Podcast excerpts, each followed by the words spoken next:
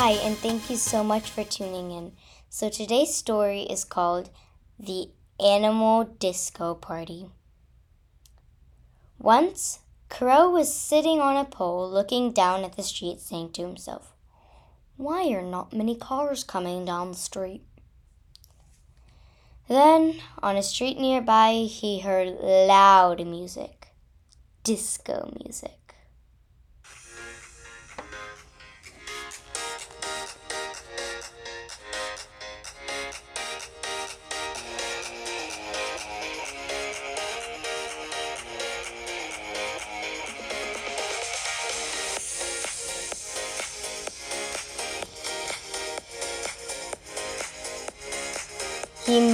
Immediately flew into the street without noticing the sign. It read, Humans Only.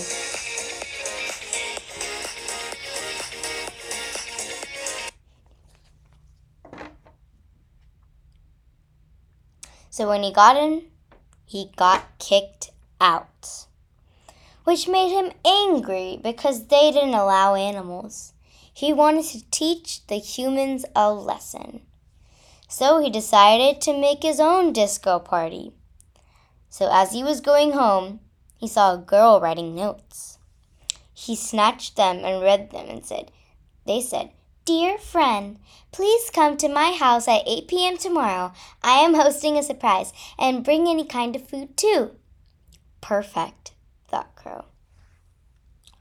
First went he first went to Woodstork's place to give him the letter, and then he knocked on the door. Woodstork answered and took the letter.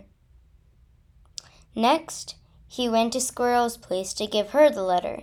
He knocked on the tree silently and mailed the letter into her mailbox.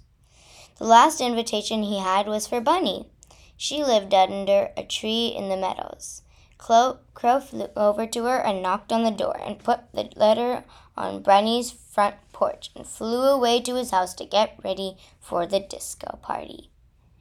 He quickly set a table at the end of his house, which was really, really, really big. Then he flew over to his mother's house to invite her and ask her for the music box. Then he got there, his mother answered and gave him the music box and took the letter. When he got home, he set up the music disco next to the table. He decided to bring a mat for the disco dance, and he got there. The shop was closed. He came up with a plan and broke the window by giving the man standing next to the store a hammer. He quickly went inside and grabbed the most silvery mat he could find as the police arrived. That was an awful thing for Crow to do for the little for the man. He had to go get arrested because of that. So never do that because that is wrong. That is bad. I don't even know why Crow did that.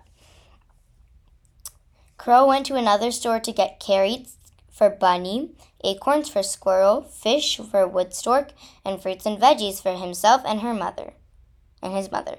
When he got home, he was so tired. He almost fell over. But he did put the mat on the dance floor and settled in his favorite armchair. The next day at 8 p.m., everyone knocked on the door with food in their hands. If you want to know what they brought, then I can tell you. Woodstork brought salad. Bunny brought lettuce carrot soup. Squirrel brought acorn cookies. And Crow's mother brought punch. When they set everything up on the table, they started dancing.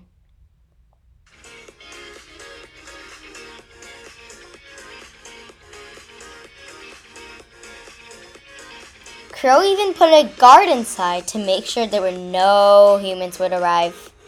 The music was loud and so nice. It attracted humans too.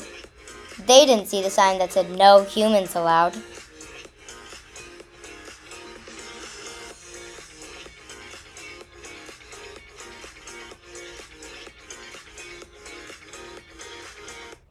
So the humans got kicked out like Crow. But when the humans started leaving, Crow felt bad for them. So he decided to let them in. I'm so sorry. I was just kidding. Come on in and join us, said Crow to the humans. Crow ripped the sign on the door and invited them in. The humans understood what Crow had taught them. So they all apologized and had a really fun time together. Now humans and animals were friends and lived a long, happy life. The moral is to be kind and include everyone, otherwise, someone will get you back, like Crow did. The golden rule treat others the way you want to be treated. And Crow partied with his friends all night long.